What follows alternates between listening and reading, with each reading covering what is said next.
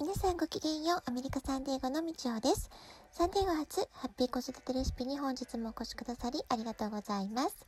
みんな違ってみんないい。ママが笑顔なら子供も笑顔。子育てで悩んでいることの解決のヒントが聞けてほっとする。子育てがちょっと楽しく思えてきた。聞いてくださっているあなたが少しでもそんな気持ちになってくれたら嬉しいなと思いながら毎日配信をしております。さて、我が家はですね、今、大学受験準備真っ只中の息子がおりまして、えー、先週までなんかね、とってもピリピリして何かと気を使う毎日だったんですけれども、えー、週末一段落ね、えー、大きな作業が、え区切りがつけたというところでちょっとほっとしました。まだまだ12月まで受験モードは続くんですけれども、まあ、とりあえずねファーストステップの手続きが無事に完了して、えー、まあ、今全体の3分の1ぐらい終わったかなっていうところなんですね、えー、スポーツでも勉強でも何はともあれ体が資本健康管理が一番大事っていうことで私はまあ勉強しなさいっていうよりもう早く寝なさいってことが、えー、特に高校生になってからは、えー、まあ、ちょっと体が一番心配だったので早く寝なさいしか言わなかったんですけれども、えー、やっぱりね体の管理って大事だなってあの最近つくづくまた思っています。それで今日から我が家のホームケアについて少しお話をしてみようかなと思っています。というのもですね、私は4年前からブログを書いてるんですけれども、一番最初にブログを始めたのがアメブロで、えー、そのアメブロまだ細々続けてはいるんですけれども、最近また一番よく読まれている記事が、メディカルアロマと呼ばれるアロマセラピーによるホームケアとか手当についての記事がね、まあ、ずっと繰り返し読んでくださってるみたいなんですよね、皆さんね。で、4年前、息子が急に発熱した時の手当について書いた記事なんですけれども、えー、何度もね、えー、読んでくださってる方がいるようです。で、この4年間、風邪とかインフルエンザの時期にねよく読まれてたんじゃないかなって思うんですけれども今年はなんかずっと1年を通じて、えー、新型ウイルスの話ばっかりだったのできっとね病気予防とか健康管理への意識高まってるんじゃないかなっていうふうに思います。それで我が家の健康に対する考え方具体的な実践方法っていうのをね今日から少しお話ししようかななんていうふうに思っています。今日はまず私の健康に関する意識であったり考え方が劇的に変わるきっかけってなったね、えー、そういう出来事があったのでそのことからお話していこうかなと思っています。えー、遡ること8年前になりますね。2012年の夏のことでした。当時サッカー少年だった息子は連日サッカーに夢中な夏休みを過ごしていたんです。サンディエゴの強い日差しの中真っ黒に日焼けしてもともとちょっとね敏感肌だったので肌の状態がどんどん悪くなってしまって、えー、肘の内側っていうんですかねえっ、ー、とこう折り曲げるところですね。ところとか耳の後ろの部分がかゆいかゆいって言ってね、えー、そのかゆいのを我慢できなくってかきむしって血が出るまで、えー、かきむしってしまってさらに肌の状態が悪くなるっていうねそういう状態を繰り返していました。で困ったなってことで、えー、たまたまその時に知人の紹介で使ってみたのが、えー、ドテラ社のアロマオイルだったんですね。ラベンダーのオイルを使ってみたんです。で最初はサンプルってことで、えー、薄めたねラベンダーオイルを毎日シュッシュってこうスプレーでこまめに肌に塗るってことを繰り返していたんですね。でそうするとですねもうびっくりすることに2週間ほど経った時も肌がツルツルピカピカになってたんですね。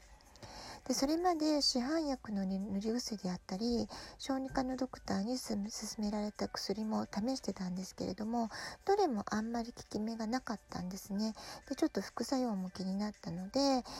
ー、これ続けていいのかなってちょっとね迷いがあった時だったんです。でそんな時にこのラベンダーオイルを使ってみて、え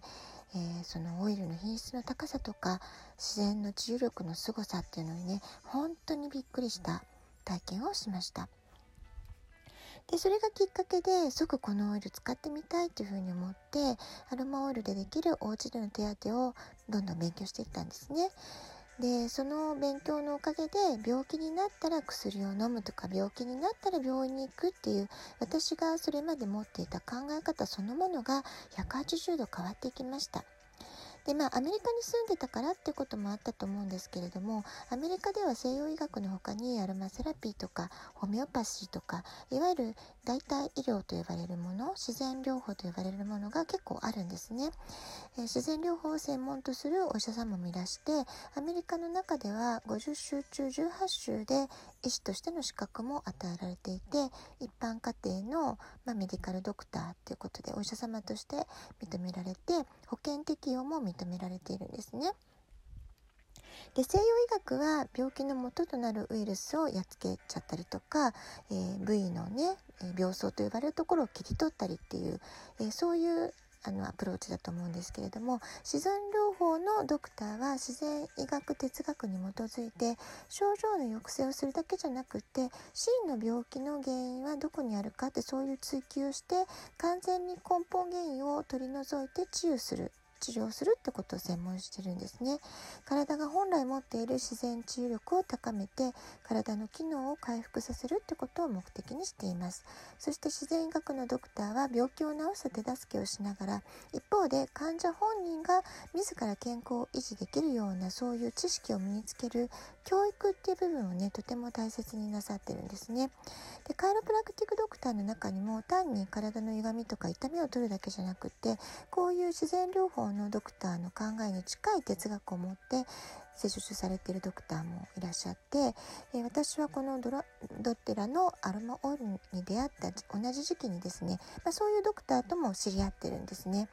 で本来人間が持っている自己免疫力を高めて病気にならない怪我をしない体づくり、まあ、そういったことをそのドクターにも教えていただいて、まあ、このドテラのアロマオイルとそのドクターとの出会いで、まあ、すごくね影響を受けて考え方がものすごく大きく変わりました。でこうした考えを学ぶことで子どものちょっとした風邪や頭痛腹痛吐き気といったね、まあ、日常起こりがちな体調不良については、まあ、何も病院に行かなくてもいいんじゃないかな薬を使わなくとも私が親が手当の正しい知識を身につけたら大抵の場合ママの手当で治してあげられるんじゃないかなっていう考えにどんどんどんどん変わっていったんですね。で実際そのアロマを使うことでそれができるようになってきたっていうのを体験していきました。薬は一時的に症状を抑え抑え込むってことは得意なんですけれどもその分副作用があったり根本的な治癒には至らないっていうケースもあります副作用がなくて自然の力でしかも、えー、ママ自身私の手で子どもの不調を癒してあげられることができるでそういうことがね私はすごく嬉しかったしえ自分にとっての大きな自信であったり安心感っていうのも感じることができたんですね。でそれでまああのもう8年もの長い間このアロマセラピーっていうツールは私にとっては我が家の健康管理にとってはなくてはならない大切なものっていう風になってきました。はい、で今日はねちょっともう時間が押してしまったので、えー、まずは私がそのドテラのアロマオイルとの出会いあるいは自然、えー、治癒系の、えー、お医者様との出会いで、まあ、すごくね健康に対する、え考え方が大きく変わったっていう話をねさせていただきました。で明日から具体的なお家でのセルフケアをどんな風にするのかアロマをどんな風に、えー、お家の中で使っているのかそういう話をご紹介していけたらいいなって思っています。はい、ラジオトークアプリインストールしておくとスマホからいつでも簡単に聞けます。アプリの下の方のボタンが2つ質問を送る、ギフトを送る、どちらからでもメッセージを送ることができます。このラジオトークを聞いての感想、質問、子育てのご相談、体験談などお便りお待ちしております。では今日はこの辺で今日も素敵なお時間をお過ごしください。ごきげんよう、みちおでした。さようなら。